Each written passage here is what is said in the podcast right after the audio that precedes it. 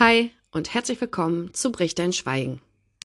Heute gibt es eine ganz besondere Folge, denn der Podcast ist heute bzw. morgen genau ein Jahr alt und ich möchte dazu ein bisschen eine Jubiläumsfolge machen. Ich hatte eigentlich erst geplant, ich mache ganz normal weiter, aber man soll die Feste feiern, wie sie fallen. Von daher viel Spaß heute bei der Jubiläumsfolge. Ja, ein Jahr bricht dein Schweigen was als schnelle, spontane Idee äh, entstanden ist, ist jetzt mit dieser Folge 41 Folgen lang. Und ab dieser Folge beginnt auch Staffel 2, in der es genau wie vorher auch darum geht, vom Überleben in den Lebensmodus zu wechseln. Und ich freue mich, dass ihr immer noch mit dabei seid. Ich habe ehrlich gesagt am Anfang gedacht, als ich losgelegt habe, hm, das hören wahrscheinlich eh nur zwei, drei Leute. Mittlerweile, ja, steuern wir die 10k Streams an. Und das hätte ich nicht gedacht für einen Nischenpodcast wie meinen, in dem es um sexualisierte Gewalt geht und dann auch noch in der Kindheit, ist es schon ganz ordentlich. Also gerade für dieses Thema. Und ich muss mich da ganz herzlich bei euch bedanken, denn ich kann hier reinquatschen, wie ich lustig bin. Wenn es keiner hört, dann wird es eben auch kein Erfolg. Wenn es keiner hört, dann gibt es auch keine Reichweite und diese Reichweite ist eben, naja, die Währung für jeden Podcast, beziehungsweise eben das, was wichtig ist, um viele andere Leute für dieses Thema zu sensibilisieren. Ich hoffe, das wird für viele jetzt nicht zu langweilig, aber ich möchte auch ein bisschen ein paar technische Sachen zu dem Podcast sagen, die vielleicht dann doch einige interessieren. Die erfolgreichste Folge ist die Reise in die Vergangenheit, die erste Folge. Das ist natürlich ganz klar. Damit geht es los. Natürlich brechen danach auch einige das Hören ab, weil das vielleicht für sie doch nicht passend ist, weil es ihnen gerade nicht gut tut und das ist auch richtig. Denn wenn dir meine Folgen nicht gut tun, dann hör sie bitte auch nicht.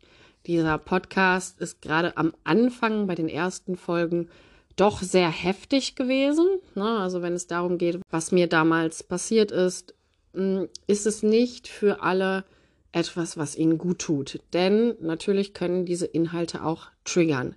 Grundsätzlich geht es mir in dem Podcast natürlich darum, zu empowern, um Mut zu machen, um aufzuzeigen, wie es sein kann, wenn man sein Schweigen bricht. 90 Prozent meiner HörerInnen kommen aus Deutschland.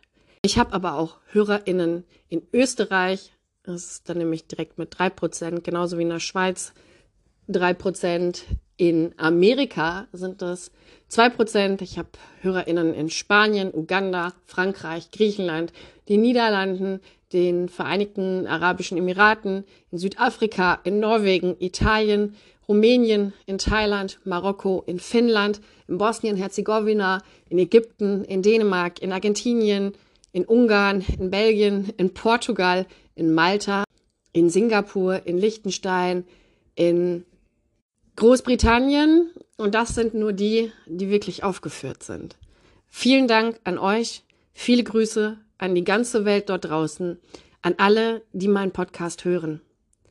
Die meisten hören meinen Podcast tatsächlich über Spotify, weil ich ja auch bei Spotify hoste, ganz offiziell. Aber man kann meinen Podcast ja eben auch in allen großen Podcast-Apps hören. Und gefolgt von Spotify ist natürlich äh, Apple iTunes. Dann kommt schon Podimo. Ganz viele hören den Podcast eben auch über den Webbrowser, ganz ähm, ohne Anmeldung, kostenfrei. Das war mir ganz wichtig, dass es eben auch so zugänglich ist.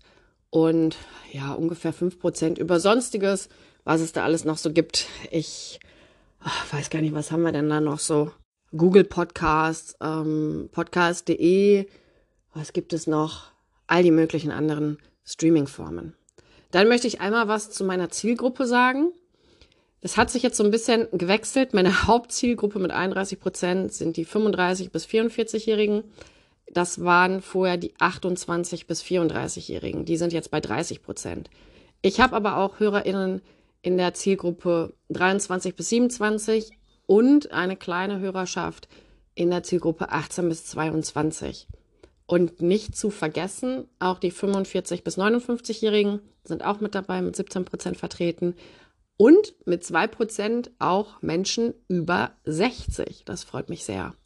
76 Prozent meiner HörerInnen sind weiblich, 14 Prozent sind männlich, 5 Prozent sind divers und 5 Prozent haben es nicht festgelegt. Das heißt, wenn man sich nicht anmeldet, um den Podcast zu hören, wird das natürlich auch nicht erfasst. Deswegen ist es eigentlich immer ganz schön, wenn man meinen Podcast über Spotify hört. Da habe ich eben nochmal andere Möglichkeiten, ähm, mir die Statistiken einzusehen, genauso wie bei iTunes. Und es ist immer für mich einfach ganz spannend zu gucken, wen interessiert denn dieser Podcast überhaupt? Dieser Podcast ist zwar für Überlebende sexualisierter Gewalt, hauptsächlich in der Kindheit, aber eben auch für viele andere Menschen. Und in erster Linie muss ich mich da erstmal bei meinem ja, kleinen inneren Kreis bedanken, bei meinen Herzensmenschen, ganz klar Cynthia und Ivy. Vielen Dank für euren Support, den ihr mir immer gebt. Ihr seid immer da. Ihr gebt mir Kritik. Ihr baut mich auf, wenn es mir schlecht geht. Ihr hört euch alles an, was mich bedrückt. Ihr seid wirklich zwei der wichtigsten Menschen in meinem Leben. Schön, dass es euch gibt. Schön, dass ihr in meinem Leben seid. Ich bin da sehr, sehr dankbar drüber. Genauso mein Bruder und meine Schwägerin, die ebenfalls immer an meiner Seite stehen, egal was passiert und bedingungslos zu mir halten, mir von Anfang an geglaubt haben und mich in allem supporten, wie es nur geht. Ich habe euch unfassbar gerne.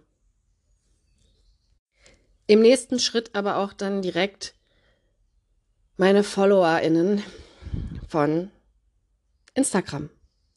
Die meisten finden mich ja unter die Füchsin.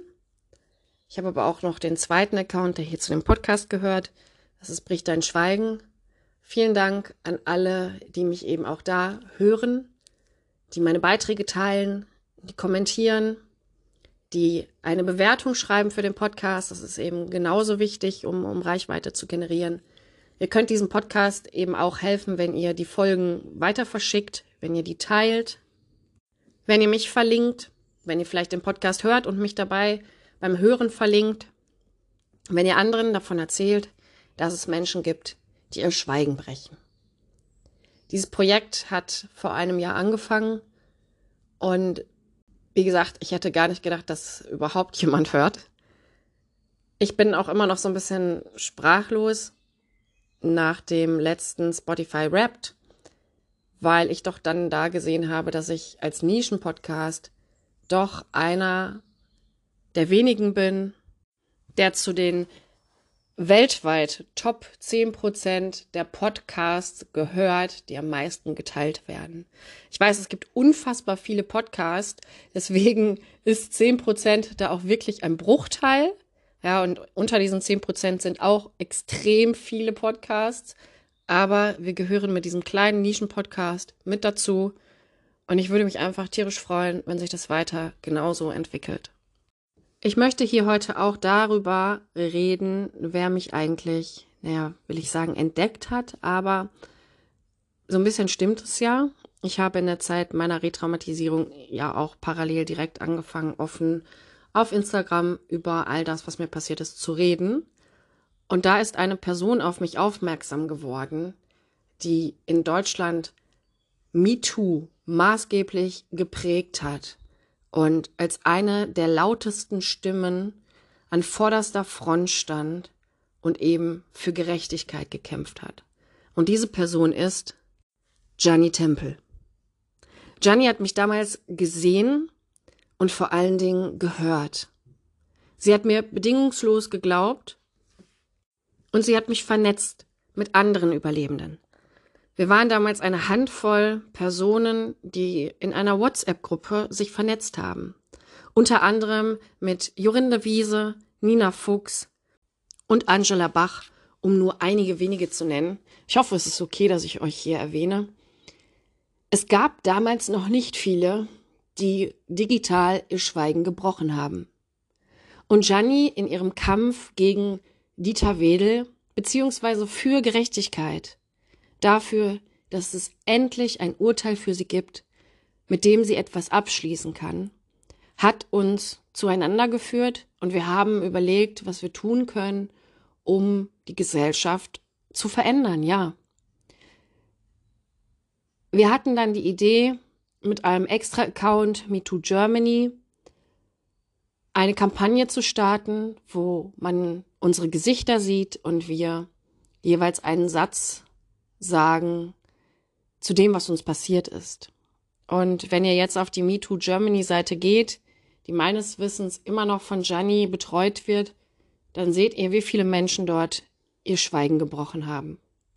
Und wenn ich mich auf Social Media umsehe, gibt es mittlerweile so viele, und überlegt mal, das ist vier Jahre her, gibt es so viele Menschen, die über ihre Traumata reden.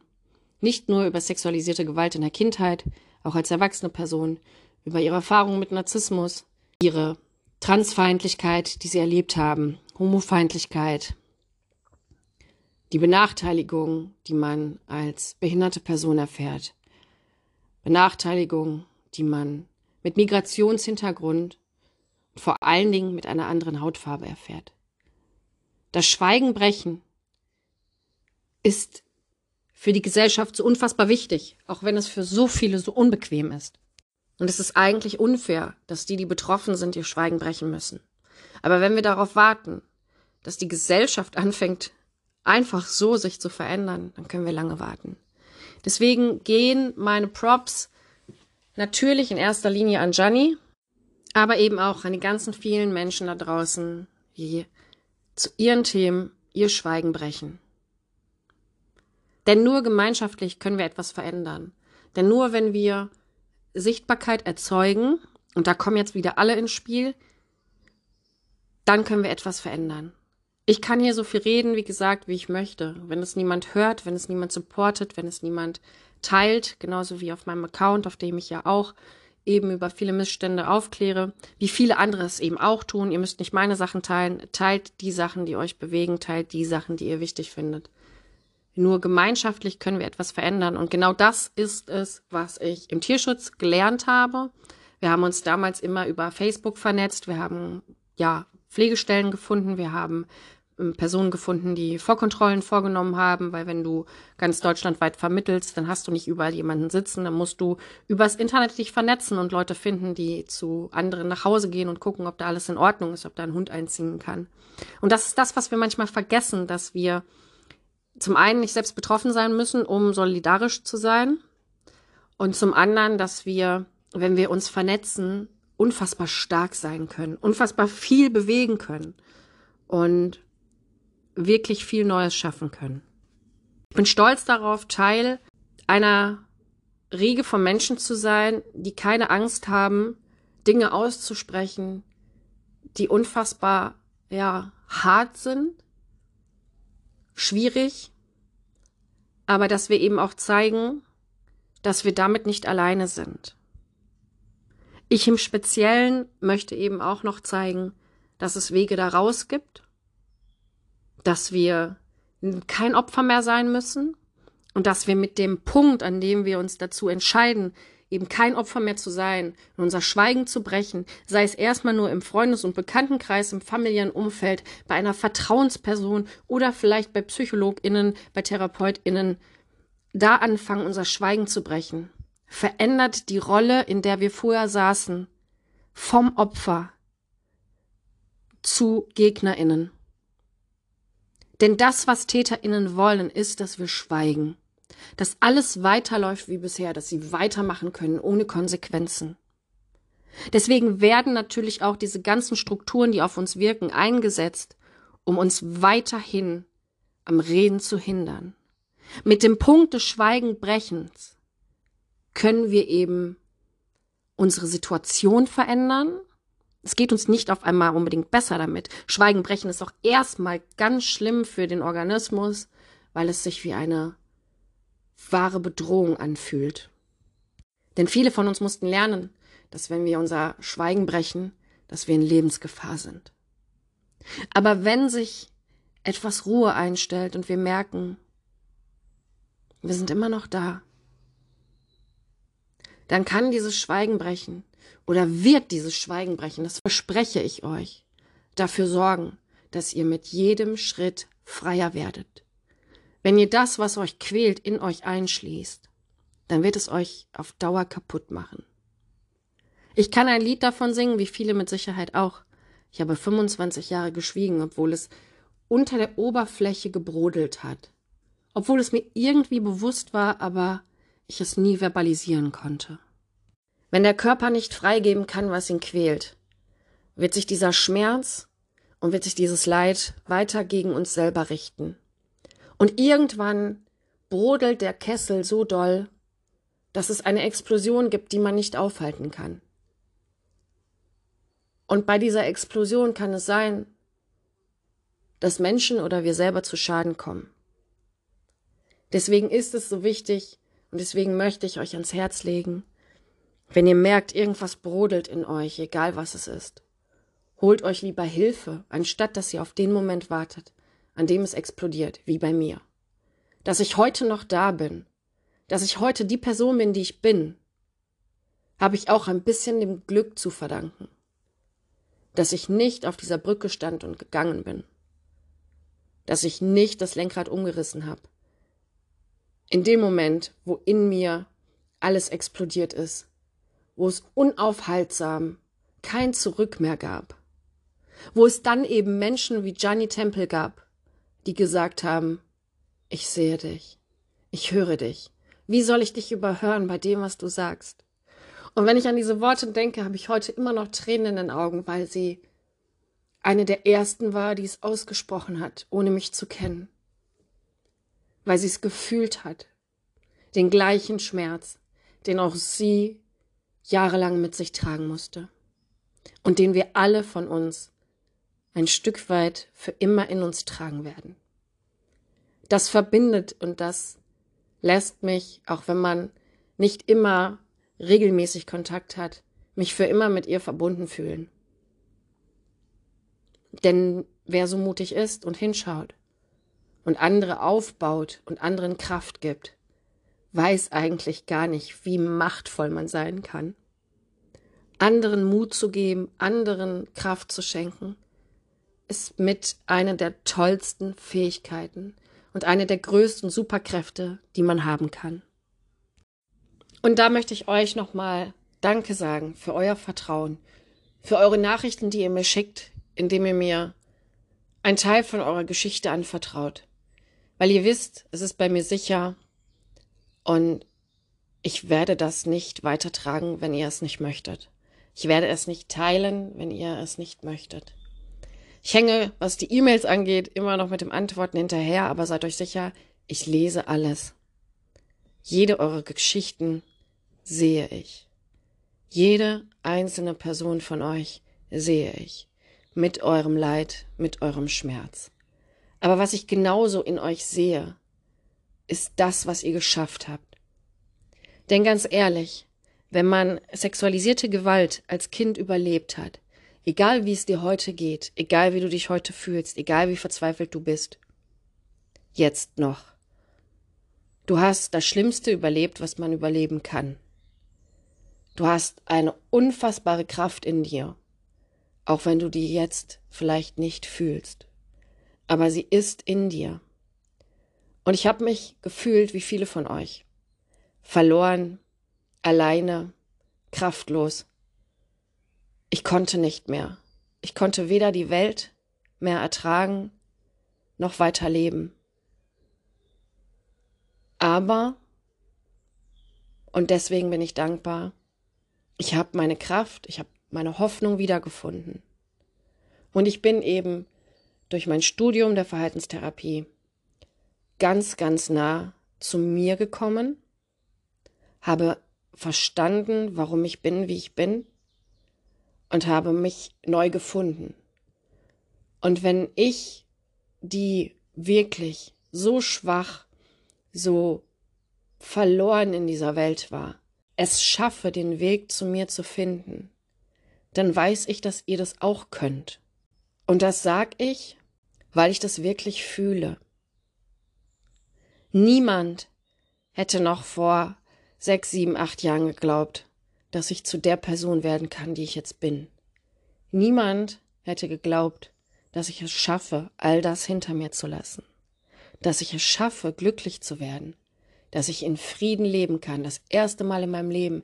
Ich lebe seit vier Jahren, beziehungsweise zieht mal anderthalb Jahre davon ab. Das war ja die Findungsphase. Aber ich lebe seit zweieinhalb Jahren in Frieden. Das erste Mal in meinem Leben.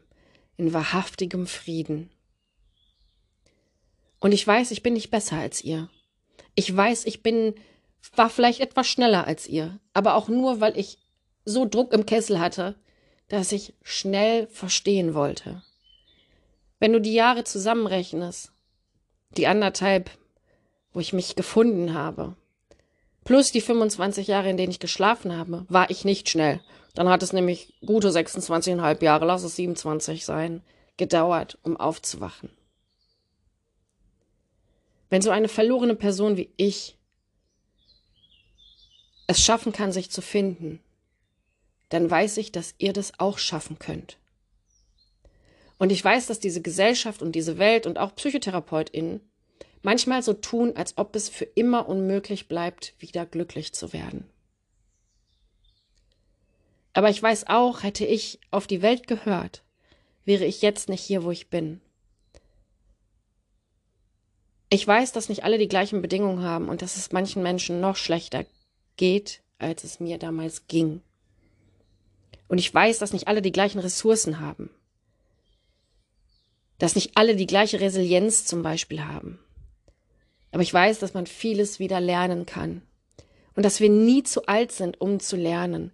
Und dass wir nie zu alt sind, eine Veränderung gerade unseres Verhaltens, unseres Denkens herbeizuführen. Und ich glaube wirklich an jede einzelne Person. Weil ich eben weiß, dass wenn man das überlebt, was will einem denn dann noch was im Leben? Ich weiß, diese Phase dazwischen, zwischen ich habe überlebt und wie finde ich Frieden, ist extrem schwierig. Fühlt sich manchmal noch schlimmer an als das, was man erlebt hat, weil man so in der Schwebe ist. Und weil man nicht weiß, welchen Weg soll man gehen. Aber genau deswegen wird dieser Podcast auch weiterhin bestehen und werden wir in den nächsten Folgen immer weiter über das Thema Verhalten sprechen, weil ich Menschen einen kostenlosen Mehrwert eben auch hier mitgeben möchte. Mein Weg muss nicht eurer sein. Aber vielleicht könnt ihr von meinem Weg etwas mitnehmen.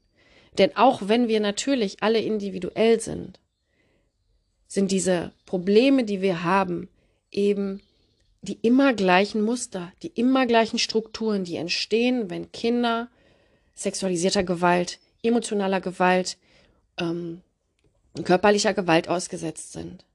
Das, was die Seele daraus macht, es gibt unterschiedliche Wege, ja, aber die sind bei uns allen gleich. Und wir können unsere Kräfte bündeln, zusammenhalten, zusammenarbeiten, voneinander lernen, miteinander wachsen und dafür sorgen, dass aus diesen Kindern, die im Überlebensmodus feststecken, Erwachsene Menschen werden, die ihren Frieden finden. Ich glaube da ganz fest dran und ich sage das nicht, weil das irgendwie ein Blabla ist, um, weiß ich nicht, mehr Aufmerksamkeit zu generieren oder Klicks. Das ist Quatsch, das ist Schwachsinn.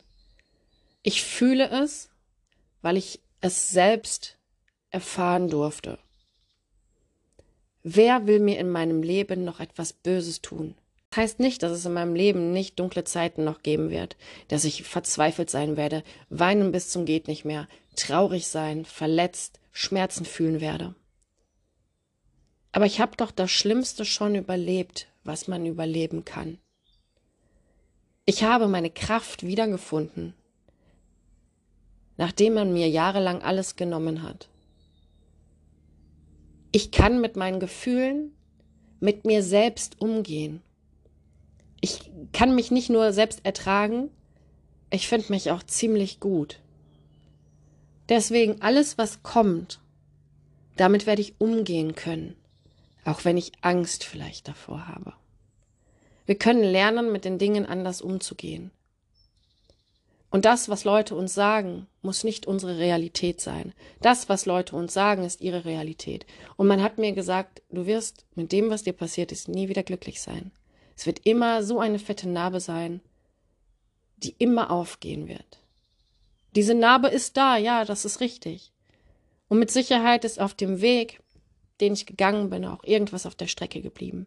Und ich sage immer, wenn man sexualisierte Gewalt als Kind erlebt hat, es ist auch nochmal, es geht nicht darum, jetzt zu sagen, wer Schlimmeres erlebt hat oder nicht, aber wenn du das als Kind erlebt hast in einer Zeit, die dich prägt, die dein Verhalten prägt, die dein Glauben an die Welt prägt, ist es intensiver und nachhaltiger, schädlicher, nachhaltiger für dein erwachsenes Leben, als wenn dir das als erwachsene Person passiert.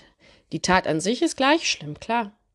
Aber die Folgen daraus, weil wenn dir das als Kind passiert, bist du ja noch gar nicht gefestigt in dem, was du denkst, in dem, was du glaubst, in dem, was du kannst, wer du bist. Als Erwachsene hast du vielleicht schon Glück gehabt und hast vorher schon gute Dinge mitgegeben bekommen. Aber wenn dir das als Kind, wie gesagt, passiert, verändert das dein Leben.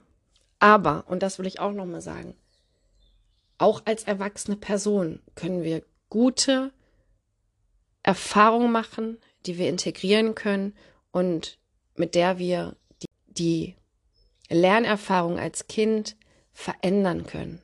Es braucht vielleicht mehrere Anläufe, jetzt als erwachsene Person, so ungefähr vier, fünf gute, um äh, sich einer schlechten gegenüberzustellen und, und um die nicht unbedingt zu überschreiben, aber doch auf eine gewisse Art schon. Aber es geht. Und glaubt bitte daran, dass im Prinzip eben genau das möglich ist, was ihr euch vorstellen könnt. Und ich habe da vor vier Jahren gesessen und mir versucht vorzustellen, wie es sein könnte, wenn ich frei bin, wenn mich nichts mehr von dem Verhalten, was mein Täter in mir erzeugt hat, mich einschränkt. Und ich habe es mir vorgestellt und jetzt, vier Jahre später, bin ich eben genau da.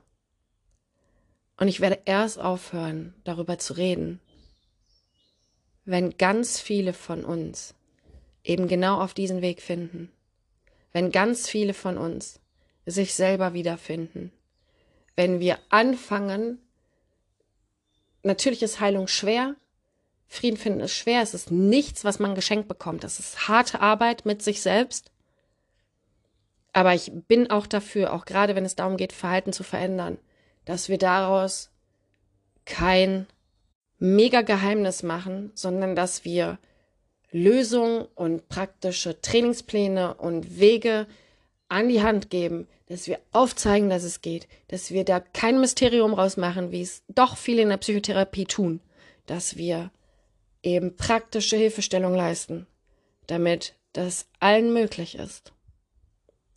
Das war mein Wort zum Sonntag. Tatsächlich, ich nehme ja sonntags auf. Das war mein Wort zu einem Jahr bricht dein Schweigen. Ich freue mich wirklich von Herzen, dass ihr da seid. Ich freue mich über jede Nachricht von euch zu dem Podcast. Und ihr dürft mir auch gerne Kritik schicken. Ihr dürft gerne Sachen anders sehen. Ihr dürft mir eure Sichtweise gerne senden. Wenn ihr diesen Podcast unterstützen möchtet, dann schenkt mir bei Spotify doch gerne fünf Sterne in der Bewertung. Teilt die Folgen, markiert mich gerne auf Beiträgen. Und wenn ihr mich persönlich bei diesem Projekt auch noch unterstützen mögt, dann könnt ihr das zum Beispiel über das Instagram-Profil Bricht dein Schweigen. Dort findet ihr einen PayPal-Link. Und wenn ihr mögt, könnt ihr mir zum Beispiel einen Kaffee ausgeben. Einfach drei Euro senden und dazu schreiben freiwillige Spender. Dann kann ich die nämlich auch annehmen. Bitte nichts anderes in den Betreff. Damit sorgt ihr dafür, dass diese Zeit, die ich hier in den Podcast investiere, auch weiterhin dafür nutzen kann. Denn ja, mit diesem Podcast verdiene ich kein Geld. Egal wie viele Streams ich habe, ich verdiene damit kein Geld. Ich habe keine WerbepartnerInnen. Ähm, ich habe auch bei Instagram keine WerbepartnerInnen. Das ist auch in Ordnung. Aber natürlich bezahlt sich die Miete nicht von alleine. Und von daher freue ich mich immer über freiwillige Zuwendung. Und ich mache es lieber freiwillig, als diesen Podcast hinter eine Paywall zu stellen, denn ich möchte, wie gesagt, dass alles, was ich hier erzähle, dass das weiterhin kostenfrei für alle verfügbar ist. Und ich weiß, ich habe das jetzt lange nach hinten geschoben. Wir reden beim nächsten Mal eben genau über meine erste große Verhaltensveränderung. Das wird kompliziert. Nehmt euch Stift und Zettel mit. Aber wir gehen dann genau da in die Tiefe und gucken uns an, was braucht es denn alles bei so einer großen Verhaltensveränderung, wie zum Beispiel, ja, wie ändere ich mein Beuteschema, dass ich nicht mehr auf emotional nicht mehr verfügbare Männer, aka Bad Boys stehe, die mir nicht gut tun, mit denen ich im Prinzip mein Trauma jedes Mal wieder reproduziere. Und da steigen wir nächstes Mal direkt ein. Ich hoffe, die Jubiläumsfolge war nicht zu trocken für euch. Und ich freue mich, wenn ihr mir gerne etwas dazu schreibt. Vielen Dank für ein Jahr Treue. Vielen Dank für ein Jahr Zuhören. Vielen Dank für ein Jahr Support. Danke, dass ihr da seid. Dicken Drücker von mir. Habt zwei wunderbare Wochen. Eure Vera.